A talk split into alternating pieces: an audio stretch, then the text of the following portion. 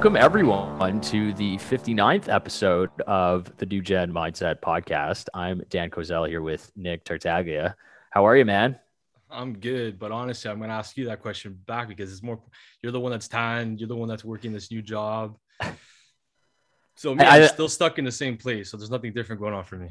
I, I think the important thing is that we've kind of been seeing what's been happening particularly in our home province. Uh, and there's been a lot of craziness that's happening. But we were talking about this back in April uh, about economic instability and how it unfortunately leads to chaos. Um, Social chaos is always the byproduct. Exactly. And one of the things that we've realized, I think we continuously talk about this, is just the way education is needed some kind of a reform because it's obviously affecting people's ability to think critically about different things. And what's happened is when they can't do that, they run into a situation where all they can do is kind of follow the herd. I don't know how else, I don't know how to make that politically correct, but I think that's just the best way of explaining it, right, Nick? Yeah, honestly, it's it's insane how you can watch society shape and how certain ecosystems that they depend on like education or governments or the economy how they start restructuring depending on where the political power starts to dominate and how it restructures society and the way we behave and how everything becomes politicized. You can see it in the West, especially the way it was not supposed to be, but everything that seems to be centralized becomes this form of like egotistic institution that needs to do things the way it wants to do things. And any conflicting or ideological perception that might be entirely different is demonized and destroyed and that's the complete opposite of what a free market society is supposed to be which is based on competition ideas challenges experiences. And i think what's happened too in canada particularly um, people are kind of losing their minds a little bit and nobody knows how to react but there's a mass majority that are okay with what's happening and it, it's a little bit scary. So I think this comes down to a broken education system. And um, what we're going to do is we're going to introduce our guest here, um, who is no stranger to the field of education. Um, he's the founder of Acton Academy Placer and uh, Acton Academy Sacramento.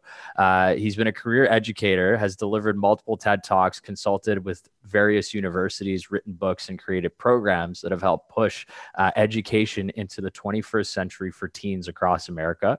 Uh, he currently hosts the Essential 11 podcast, which focuses on gaining world class advice from prominent guests in business, media, sports, education, and entertainment.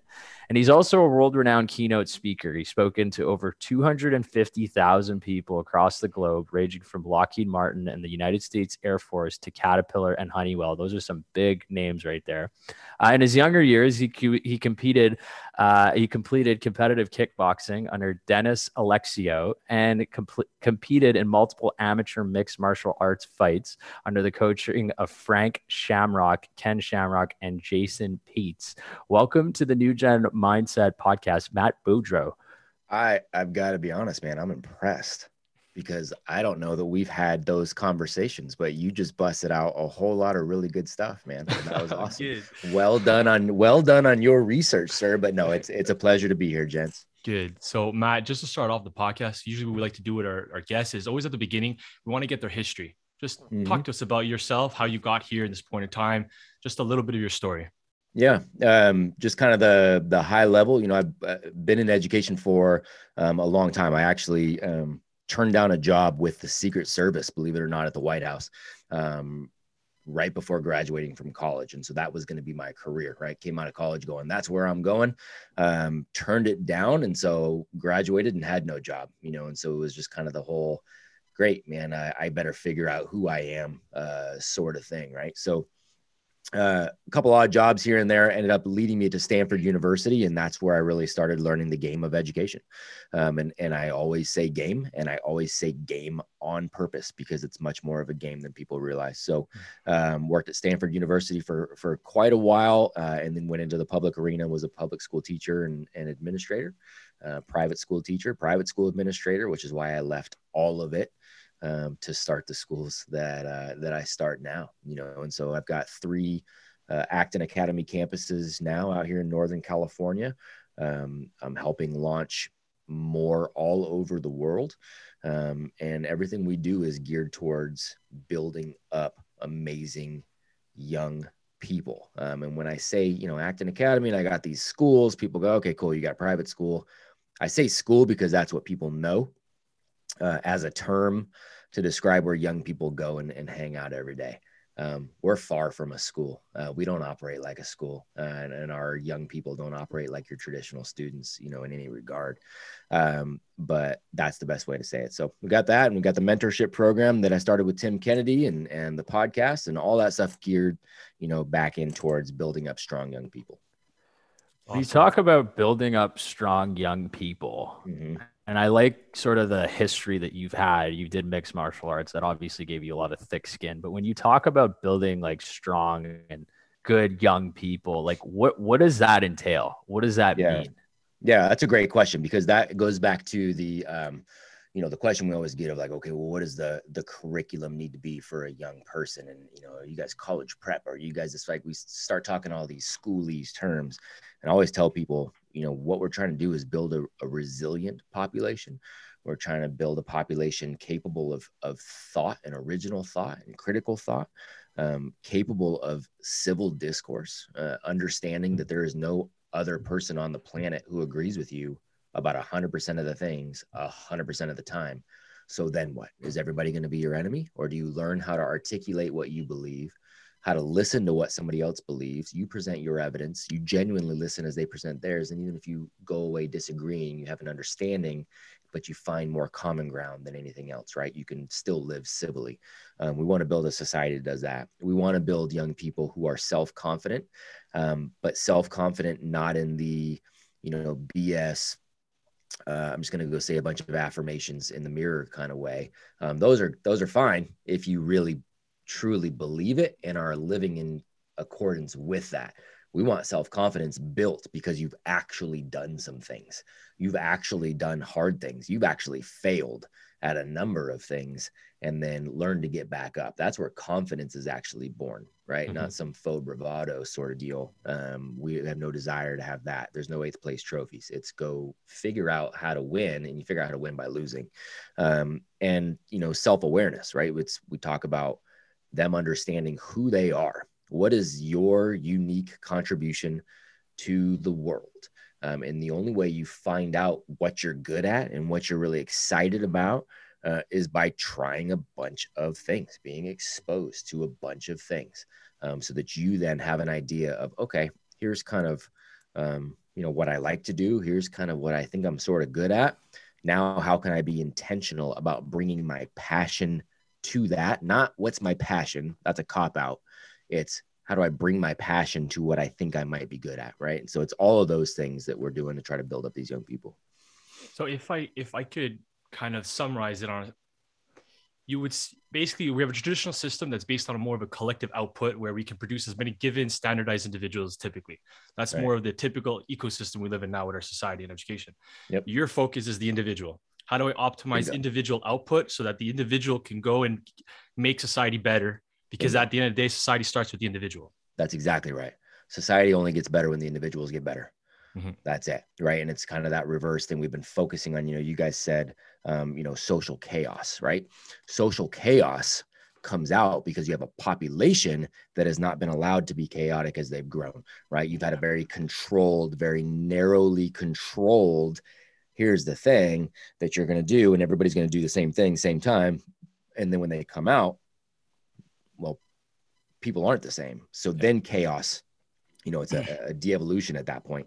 We need to let chaos rule a little bit early on figure out who those individuals are bring morality and honor and and um, work ethic and character bring that in there so that that's what reins the chaos and yeah. nothing else right and then you get a population of unique individuals who can collaborate to do things right for society exactly you you, you mentioned something that i find probably I, I mean i relate to it and i think nick relates to this too but intentionality yep. um, is probably the most important concept um, where you know I, I, mean you know the, the schooling system right now is like it's 19th century still you know, I graduated university and in my second year, I was just like, there's something wrong here, but I'm just going to finish this now because I got time. And it's the only way that you could get a job in like finance, for example, is you, if you have that degree.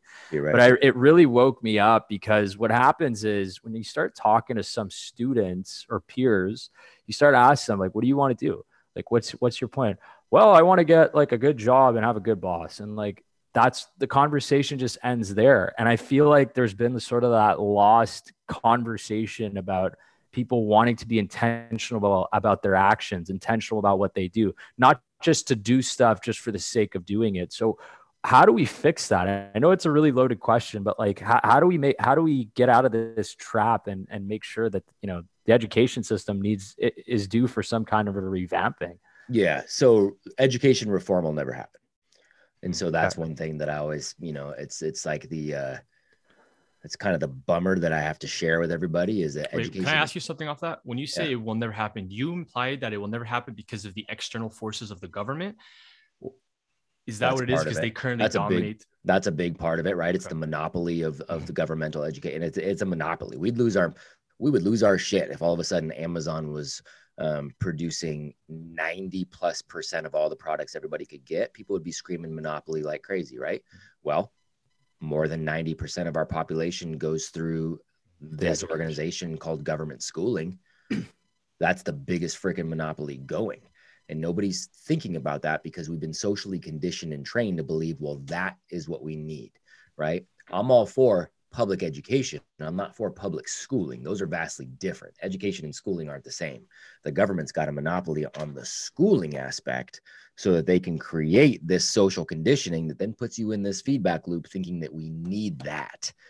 Right. And that's the biggest issue. So that's why I say reform won't happen. And what's happened too, by the way, is because of that social conditioning, because you and I grew up going to those same kind of things, and we don't, there's very few people that break out of that cycle of understanding that not only is it a monopoly, it's essentially a religion at this point.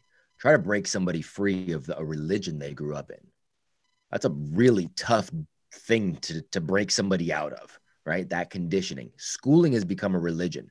I can make a very clear case to a parent hey, your your young person is 12 years old they're making you know $3000 a month they're happier than they've ever been they're more responsible than they've ever been um, you know and that parent will still be like, yes, that's great, but oh, he's only at a fifth grade math level. Eh, I don't think this is working, right? That's how, and that's a real scenario. That's a real story, by the way. So that's how it, you know, how much that religion has gotten on them. So reform won't happen. A revolution is what's happening.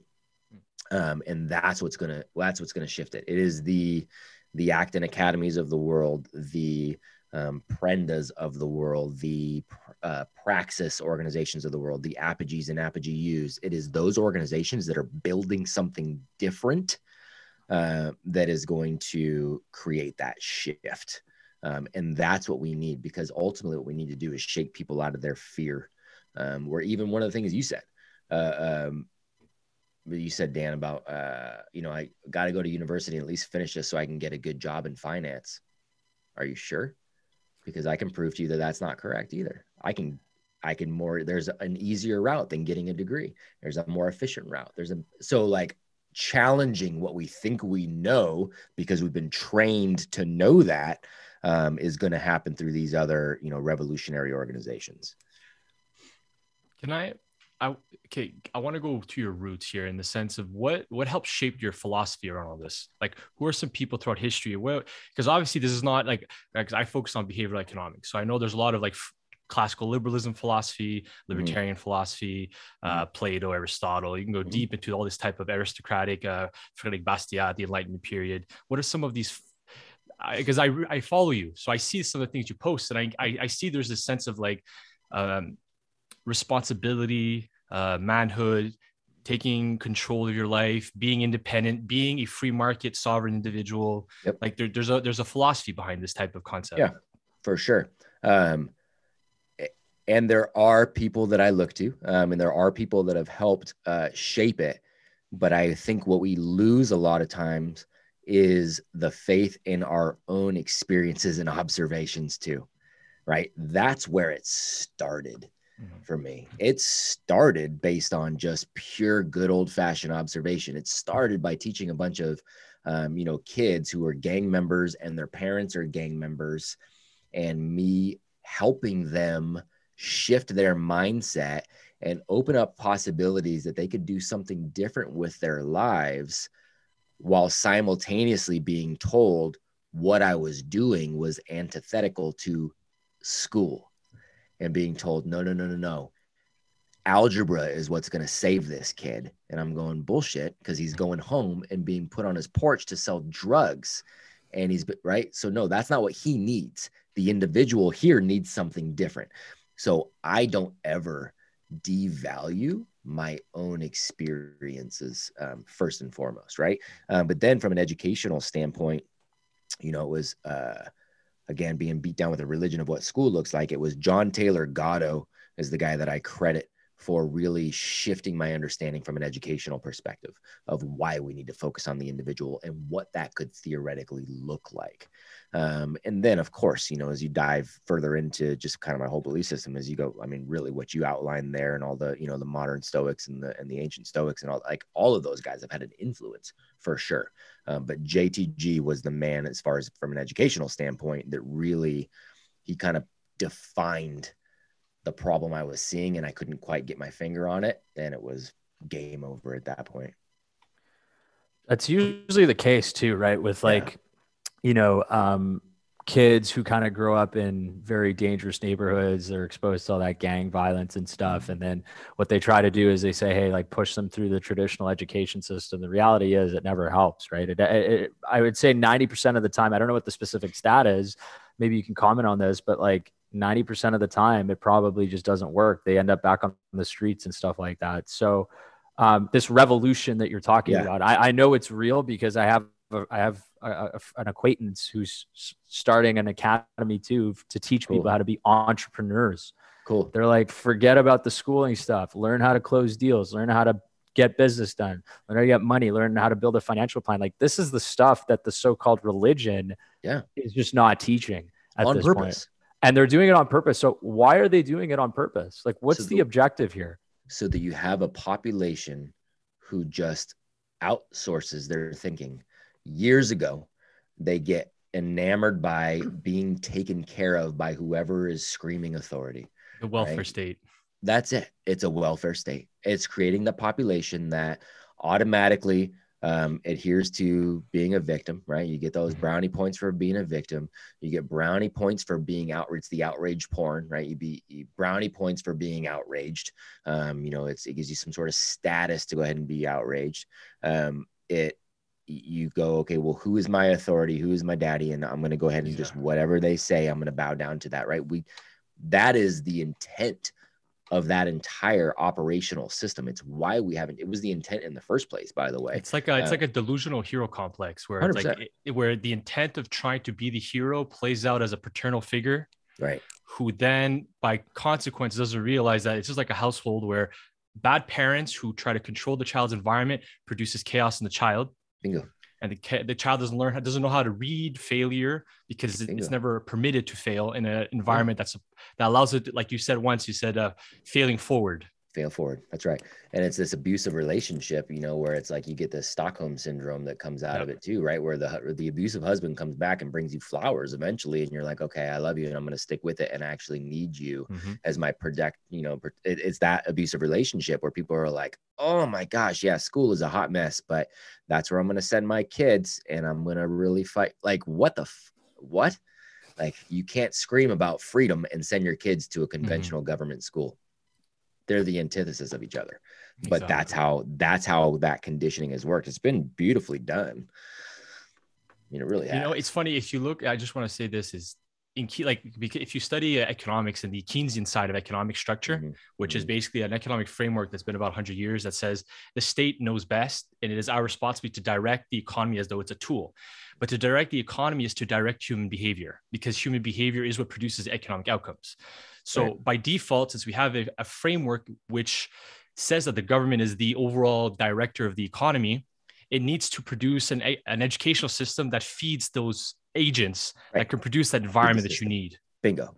You feed the system, right? And it's so you know, when we talk about education system doesn't work, it does work. It works exactly as it's intended mm-hmm. to do because exactly. it produces people There's that are pur- going to perpetuate the cycle. It's got it. Yes, it's going to perpetuate the host. It's a virus and it wants to have another you know host and it wants to stay alive and that's what we're creating. Anytime you get into big systems you're going to see that right? Religion is around getting and again i'm not knocking anybody who's got a religious belief. That's not but i'm saying each religion has its own system where it mm-hmm. perpetuates people who are going to perpetuate that religion. The medical institutions large scale um, machines and they want to survive right? So you put your doctors through these trainings and the doctors come out saying this is how you perpetuate this system and then they call it health.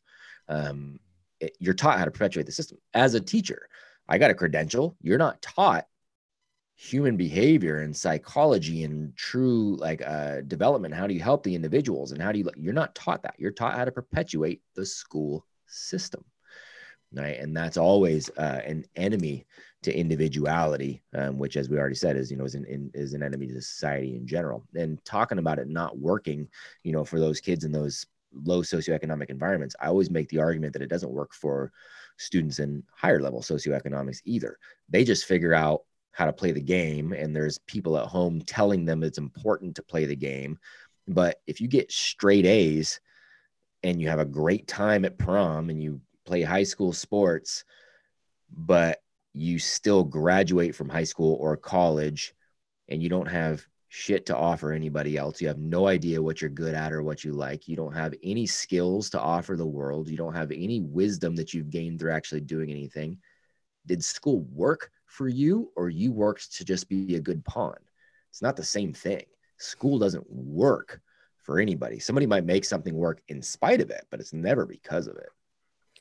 That's so interesting because, like, it, it, obviously, like the whole cliche of like, you know, C's get degree, uh, C's get degrees, but A's actually end up working for the C's and the D's, right? It, it's yeah. it's just a fact because yeah. what's happened is the people, the biggest misconception is the grading system and the GPA. It's like if you don't have an A average or if you don't have a 3.5 GPA, you're like frowned upon. It's right. like you're like you're like totally despised on society.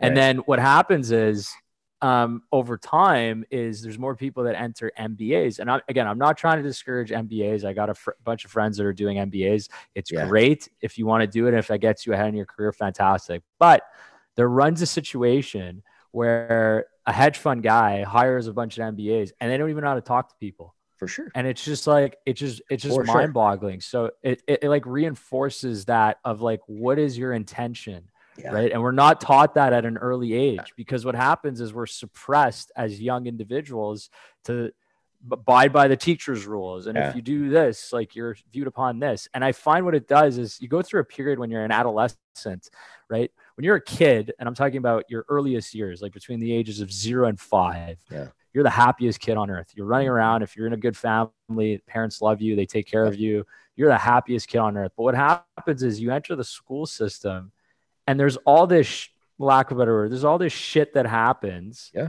Where you become self conscious and it suppresses you as an individual. Sure. And then when you hit adolescence, it's just like, oh, well, I'm self conscious or I'm, I'm depressed or I totally. I'm this, so I have to smoke weed. So it's like, you know, I, I've I, I'm only seeing it now, which is the crazy part. And I know you're like the expert in this. So from your side, what are you doing at your school? And talk about more of your school right now. Like, sure. what are you doing to kind of get people or young kids to just think about how to be prosperous individuals as opposed to just being oh peer pressured and suppressed Absolutely. by the system yeah that's a really good question i want to explain but i want to touch on something real fast too and talking about the intention the real world of uh, it, it also only rewards results right it rewards mm-hmm. ability um, and as much as we talk about the gpa i just you know i was in a I went down to Mexico not too long ago with a bunch of entrepreneurs that you guys would know. Um, and, you know, the net worth in that room was freaking billions and not one conversation about GPA, um, mm-hmm. you know, not a single bit. And I ask everybody on the Essential 11, and I'm talking to the best entrepreneurs in the world, and I ask them, you know, what they would need to see from a young person to hire them. Nobody says college degree. Um, you know, I was on a, a call with a, a Yale MBA professor who was telling me that you know my businesses weren't going to be sustainable and that my parenting um, strategies probably weren't going to work um, and he has never run a business and he has no mm-hmm. kids and so that's indicative of academia right there right mm-hmm. anybody will tell you i got the happiest healthiest most productive raddest freaking kids on the planet um, and my businesses are crushing things so it's you know there, it just speaks to a lot of the academic issues um, mm-hmm. so so that said we put academia where it needs to be at our campuses. Yes, it's a piece, but we don't put it on a pedestal. We put all those other values that we were talking about on a pedestal, right? You need an equilibrium so, point between academia and reality. hundred like, uh, percent. Street smarts and school smarts combined. That's right. And school smarts is really this this much. Like, what do you actually need from school? This whole twelve year program. No, kids will get through all of that in a couple years if you give them the right tool. Like give them the right tools. That's it. Nobody, you'll they'll fly through it, right? So we spend our days. Um, there's a lot of social, emotional. It Depends on um, what studio they're into, right? Because we want to go developmentally appropriate. But every studio starts out the day with a morning meeting, meaning they're there on time, um, standing up, looking each other in the eye, shaking hands, saying good morning, learning those social, emotional um, kind of cues, those social emotional skills, right? And yes, sir, and no, sir, and yes, ma'am, and no, ma'am. And not that that's, well, the traditional values are going to say, but it separates them from their peers mm-hmm. vastly. Um, they're taking on, they're learning to take on their own individual academic journey. So we're going, hey, over the course of your time in this studio, um, which, you know, will be like three or four years with this mixed age group, these are the boxes that you will need to check at some point academically. But you're going to get to decide how quickly you check those. You're also going to get to decide how you check those.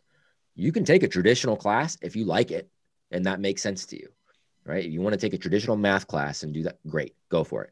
You want to do this math through Khan Academy? Cool. You want to do this math through Stanford University's online? Cool. You want to do this same math through a project where you're building out a mock business and running a P&L, great. You check that box however you want to do it. You learn to set goals based on your who who you are and where you want to go, right? So from an individual standpoint, you're doing that. The bigger piece of the puzzle is we're going to expose you to a whole bunch of other things as well. And you're going to have to collaborate with other human beings to take on projects.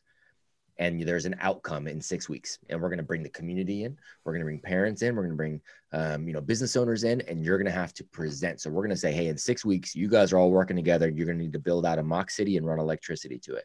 Ready go and then we'll give them some little challenges to do right to, to scaffold a little bit of the background knowledge but ultimately they're like okay i've got to go figure this out Mm-hmm. And I'm going to have people that are watching me, and I'm going to have 300 people in an auditorium. I'm going to have to flip on a light switch, and I better have lights that come on in this, you know, these buildings that I built. Right. And so that's an oversimplification of it. But the thing is, we put big stakes on them.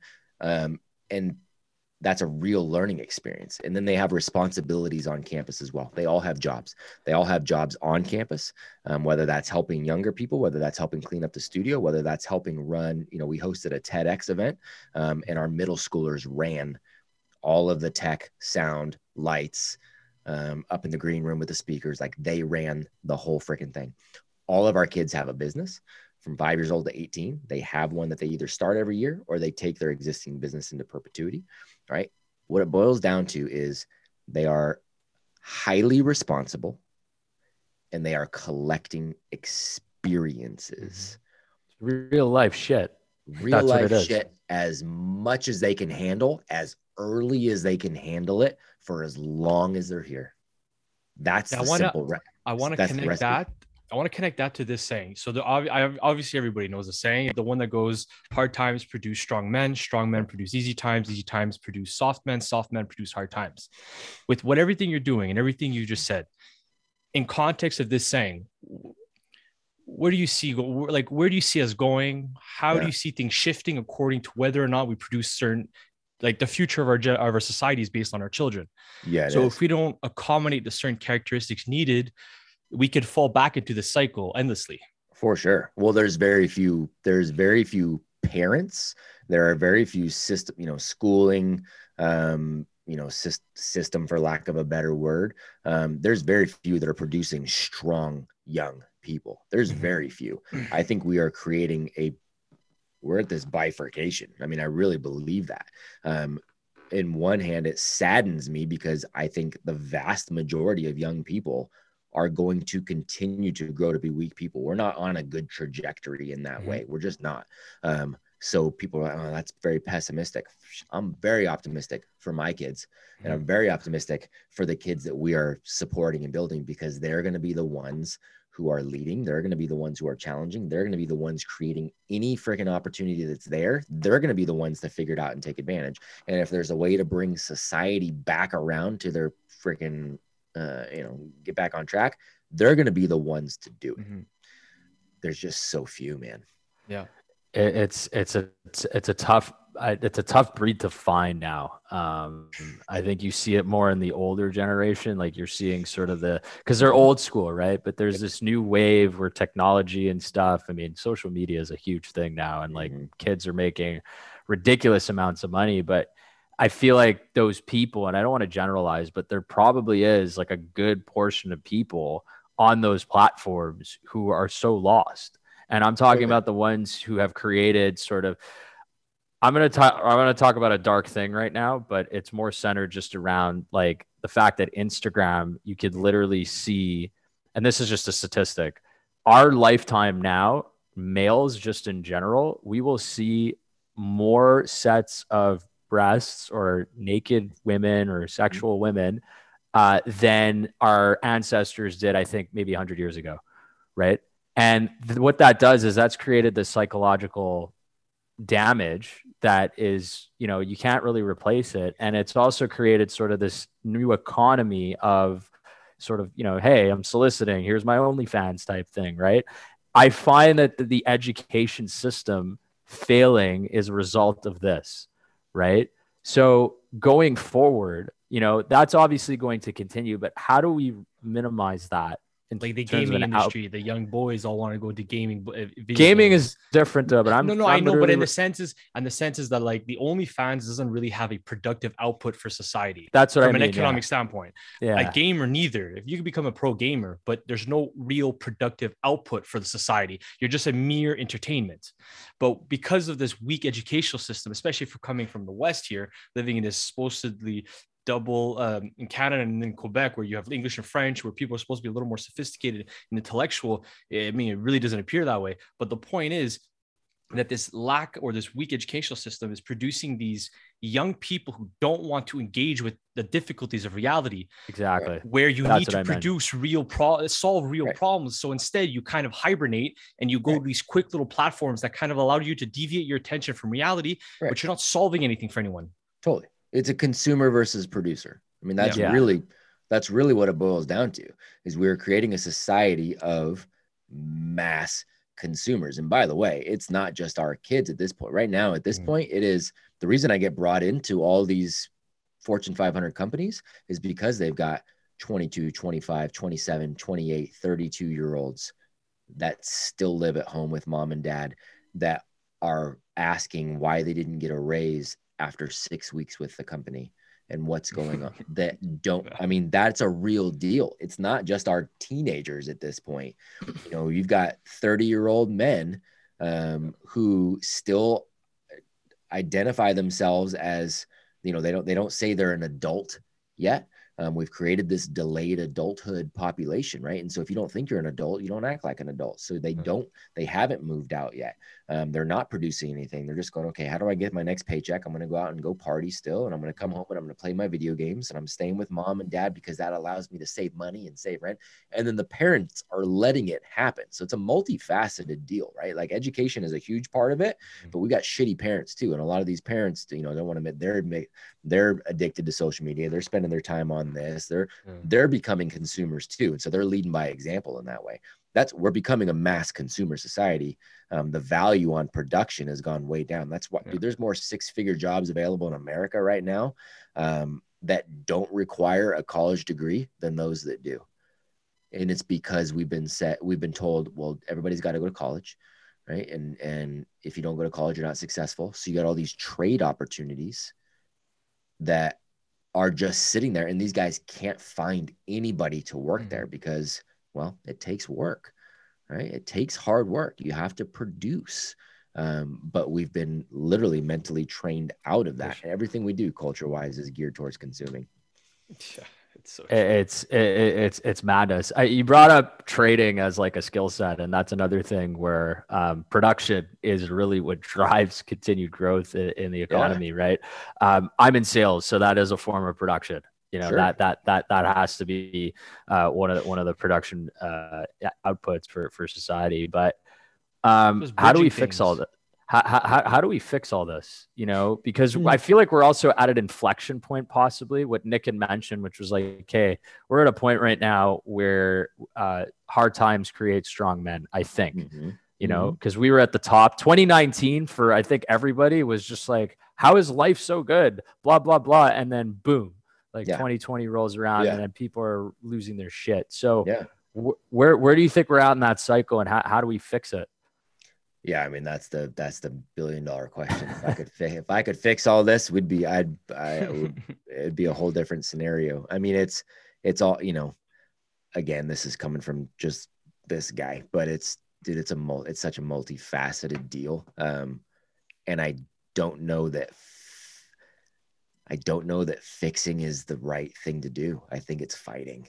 You I- know, I mean, I- Explain, I explain, really explain. I don't think there is a fixing um, at this point because I think there is so much power, institutional power behind some of those. You know, we're talking educational system, we're talking the medical system, we're talking about government overreach, we're talking about. I I don't think that you know there's a lot of people that are going, okay, yeah, 2019 everything was good, and all of a sudden 2020 there's a bunch of government overreach. Bullshit. That's been happening for 50, Yeah. 60 years. It's been creeping in slowly. Some people have seen it firsthand and have been screaming from the fucking rooftops forever. And that's in education too, and that's in medicine too, and that's in right. This has been a um, this has been a long tail game.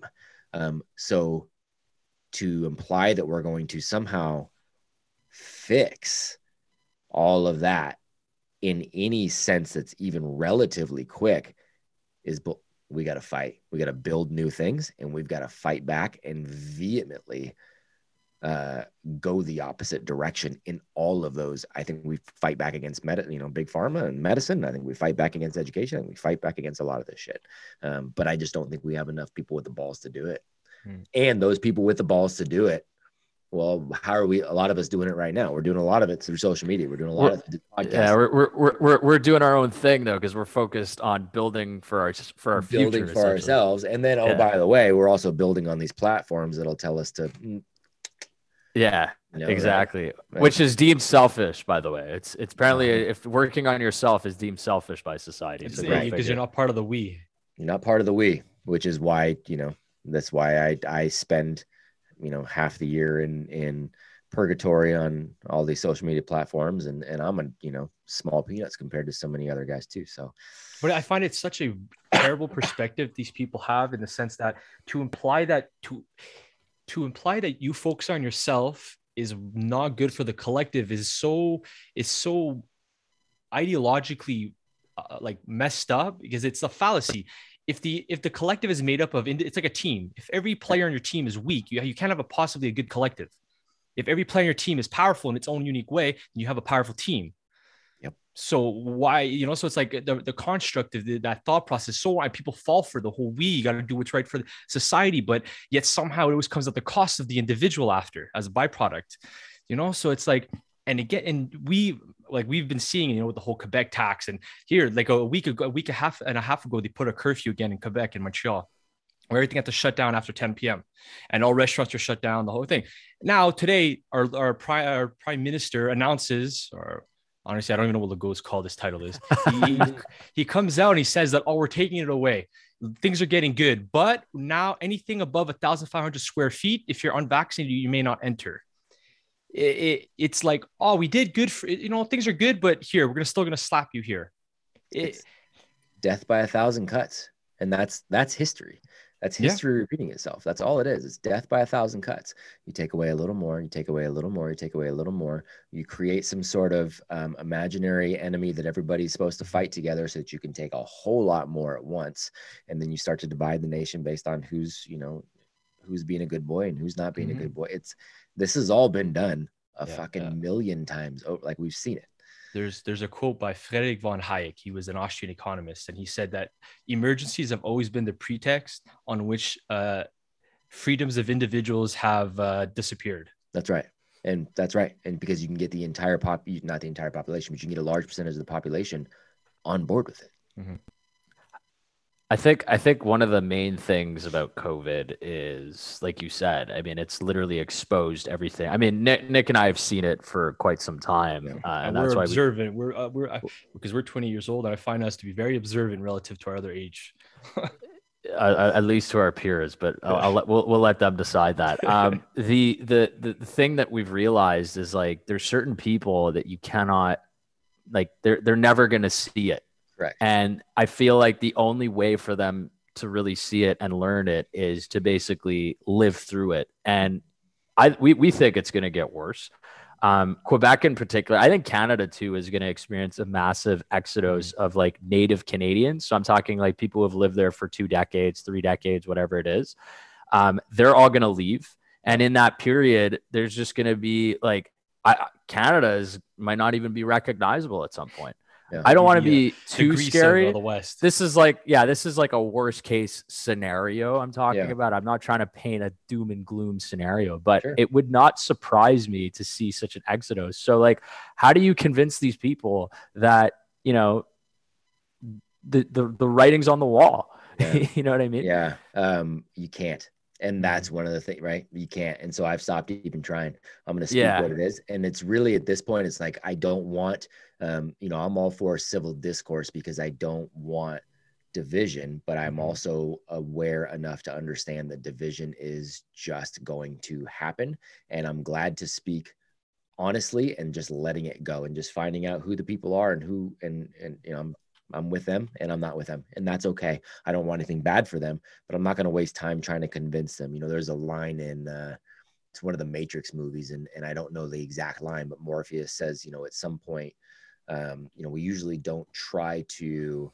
uh, unplug somebody once they get past a certain age because it's just too hard for them, right? And they can't, and that's very much the case right? If somebody is so far down a specific rabbit hole, again, it's kind of that religious nature, mm-hmm. and you try to unplug, it's such a big gap for them that it, it's a cognitive dissonance that they just cannot overcome. And so instead of even trying to logically think about what you're saying, it will be an immediate emotional, you're the enemy because you're attacking my core belief what mm-hmm. I want to hold on to, you know, so screw you. It's nothing to do with what you're saying. It's just screw you as the mm-hmm. individual. And, and so it's not even worth it. So it's, yeah, it's mm-hmm. almost like change, change, because realistically, change is defined by letting something go, and most people can't let adaptation. go. Most something. That's right. Most people can't. The very and nature again, of evolution is feature, adaptation. It's another feature of of schooling, you know, is that you don't learn to adapt um, ever and become mm-hmm. you know comfortable um, with that's the, the, the, but that's the whole uh, Keynesian again back to the Keynesian economics. Yeah. It's statistician. You're a number and you produce a given output number, but right. your number cannot deviate because if it starts to fluctuate, I can't predict. My right. my math equations become unpredictable. That's right. Yep, that's exactly it. Carl Go. Jung, there's I was watching a thing with Jordan Peterson. Yeah. And he was talking about back to the welfare state and this whole dependency. I think that's where rooted our we're fear, we're afraid of uh, responsibility. We've been so enveloped in this this blanket of we take care of you, we'll do things for you. We've totally. we've uh, outsourced all self responsibility as sovereign individuals. Totally. So now we've had these decades of this, and then so Peterson says that Carl Jung said that a man does not become a man until his father dies. And then Peterson says that is true, but it can also be done metaphorically, mm-hmm. where we can, in our minds, idealize the thought of being individuals who no longer have to go to someone else to make That's decisions right. in our life. That's right. That's exactly it. And so, and we've been, you know, part of going back to this whole social media and going back to the video games, like the those things um, allow us to feel like we are experiencing things that you know in previous generations only life could allow you to experience right? You had to go conquer something. You had to do something to gain notoriety. You had to do something to gain a tribe. You had to do something to gain the girl. You had to do something to you know slay the dragon. We are doing it in a pretend world um, so we never get to face that realistic or metaphorical. Now our fathers died and we can become individuals. We don't have to do. We're conquering everything right here. Mm-hmm. Why would I want to leave the comfort of my own home? You're going to take care of me and I can pretend to conquer a whole bunch of shit. Sign me up. Mm-hmm. It's an escape. Mm-hmm. It's literally it, that's all it is. It's like literally escape an escape from all your problems. Listen, I'm I, I catch myself scrolling through social media sometimes and I'm like, dude, put your phone down. Yeah. I'm like, you know, it takes, I think, Nick, you do the same thing, but it takes a certain self awareness just to grasp that and say, stop doing that, do something productive that's yep. going to get you to where you want to be, which is essentially going back to goal setting and intentionality, right? Intentionality. One, one, that, one, one thing I had a thought about when it came to social media as a tool is that because I wrote a first book and I talked about my first book was all about collaborative mechanics. I talked mm-hmm. about technology, especially social media. We're growing up in a world so depend so connected to it that I don't think going forward the solution to social media will be try to hide from it. It'll be to try to embrace it and utilize it to actually connect with information more sure. efficiently rather than be distracted and consuming irrelevant things. Sure. Learn to use the tool to have purpose because there's so much information out there yeah. that it can provide it. Absolutely. That's it, right? It's the tool, you know, and I had a good conversation with a parent um, yesterday who was like, okay, so what is, you know, what do you guys do as far as technology on campus and um, what does that look like? And, and she's coming from more of a, a Waldorf background, which traditionally is like, no technology, bad, always, all the time. Um, the reality is we live in a world that mm-hmm. values technology and that there's, there are ways to make things happen. We build businesses based on technology. That's great. So it's that it is, how do I identify anything as a tool? How do I see the good in it? And then my responsibility is to be intentional on using it for the good and being intentional on building self discipline around avoiding how it can be used bad. I like guns. I've got guns. I think guns are great. Guns are great for specific things. Mm-hmm. I'm going to be responsible and use them for those specific things. I'm going to be responsible to protect my family. I'm going to be responsible to get food and put food in the freezer. Mm. Cool. That's it. I'm not going to use them for anything else. They can, it, social media, same thing. I'm going to use it to connect. I'm going to use it to build businesses. I'm going to use it to drive a message home. I'm going to use it for all those good things. You and I, the three of us, we connected on social media. Great. That's great. It's a positive thing. I'm not going to sit and scroll. I'm not going to sit and waste my time. I'm not going to sit and ignore my family who's sitting right next to me because I want to go through and go and see how many likes I got on some shit. I mean, that's, you know, again, comes back to the personal responsibility. Mm, totally. Carl Young, Carl Jung said, there was another quote, he said, um, man, man is so pitifully ignorant. He is so unaware of his human nature that until man dis- understands himself, he is doomed for catastrophe or something like that catastrophe. Yeah, exactly. That the whole cycle back to that old male, like strong man, weak man cycle. They, they all, they all, eh, when even though the, the philosophies and the way they, they explain it through their language might be different, at the end of the day, when you start putting them together, it creates like a big picture and they all correlate one way yeah. or another. Yeah. It all, it all overlaps. It's all, mm-hmm. ultimately, it gets to be pretty dang simple. Uh, I'm not saying anything is easy, but it's pretty simple. I want to kind of just wrap it up here with one particular question for you, Matt. Um, just centered around based on the, events that are happening um, globally, of course. Um, obviously, we you know we talked about there needs to be some form of a, a revolution. Um, from your perspective, where is education heading, both on the one that you're focused on, which yeah. is the right education, I think, which is what is adapting to the 21st century versus yep. the so-called religion uh, institutionalized uh, education system. What does that look like even like five years or ten years from now? Yeah that's a really good question. So government uh, government education is not going to go away. Conventional style schooling is not going to go away. There is so much money power politics um, involved and we have culturally devolved so much to where you know i fully get it. And my heart breaks for you know i've got people reach out to me all day long every day going hey i would love to pull my kids out but i'm a single mom um, but you know, uh, we've got both of us need to work and get so like we don't know any other options and we don't. And I try to help them because usually there is still a way to homeschool, um, or at least or something. So, um, but there are so many people in that boat, and there are so many people that still don't even see it for what it really is. That it is not going away. It's going to get more restrictive. It's going to get more narrowly defined in terms of what um, academics matter, um, because you know that's where the funding is going to come in and it's going to get more intentional from a government standpoint on creating uh, a social welfare population that is the game right they're going to get more and more people who uh, start to believe you know god is dead um, the state should be running my life mm-hmm. um, it doesn't matter if i've got two parents in the home and in fact daddy's probably a jerk especially if he's white um, like all those things are all very intentionally coming coming mm-hmm. down the pike, right? It's going to look much more like a socialist uh, kind of organization. You, yeah, yeah, you need the government. Yes. So the the social the socialist aspect of it is going to come hard and fast mm-hmm. in these next five to ten years.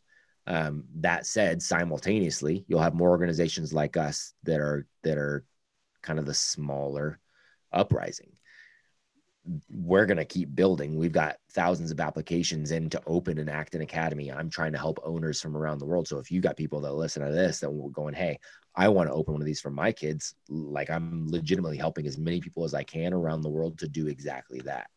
Right. So we're going to have the small uprising that will continue to push back, but we're battling we're going to have to be in this fight with the teachers unions and you know so it's like we're building but we're also kind of trying to stay a little bit under the radar but we're building kind of the small you know resurgence and um and so you know ultimately either we get um you know if i had to guess i think we're just it's just going to create more division um and we're going to end up having mm-hmm. to either really publicly fight back or just continue to fly under the radar um and i wish i knew yeah well, look, it, it, it's you know Nick and I see where this is like. I, I again, we're not going to make predictions, but I mean the opportunity is there, um, oh, and I, I, think it's I think it's n- now is, is is bigger than ever. I mean, we got to focus on creating a society where you know men and women can interact and not look at each other like victims, or at least mm-hmm. um, anything centered around like you know, just making excuses about things, right? Because everything yeah. is possible if you just do it. There's yep. too much, there's too much of a problematic future coming our way that we can't be arguing about the past. That's right. We have to be Correct. focused on what's ahead of us. It's like a battle, right. right. That's right. Don't forget history. Don't forget history. In a battle, your enemy's in front of you, not yes. behind you. Right. Remember it, but don't live moving that. You can live Correct. reactively or you can live proactively. Exactly. Right. Live through your past. Yep. Let it move forward. Yep. That's so interesting. Matt, where can uh, the listeners find you? Um, thanks, man. So I'm most active probably on Instagram and just my name at Matt Beaudreau, but check out actonacademy.org as well. Um, check out Apogee Strong, uh, the, the mentorship program for young men, and check out the Essential 11. Cool. Now, this was honestly one of the more interesting mm-hmm. conversations I think we've good. had. Nick and I usually talk about investing, crypto, gold. Like, this stuff. is good because this ties to the whole macro sphere of like what it takes to build a, a you know a free society. That's really what it comes down sure. to. So Matt, mm-hmm. thanks so much for coming on. Yeah. We really appreciate it. And um, awesome. this was this was this was unreal. Pleasure. You guys do a great job, man. Um, well done on on your end. So pleasure is mine. Awesome. Thanks so much. Everybody else, thanks for listening. We'll see you next time on the New Gen Mindset Podcast. Ciao, guys. Take care.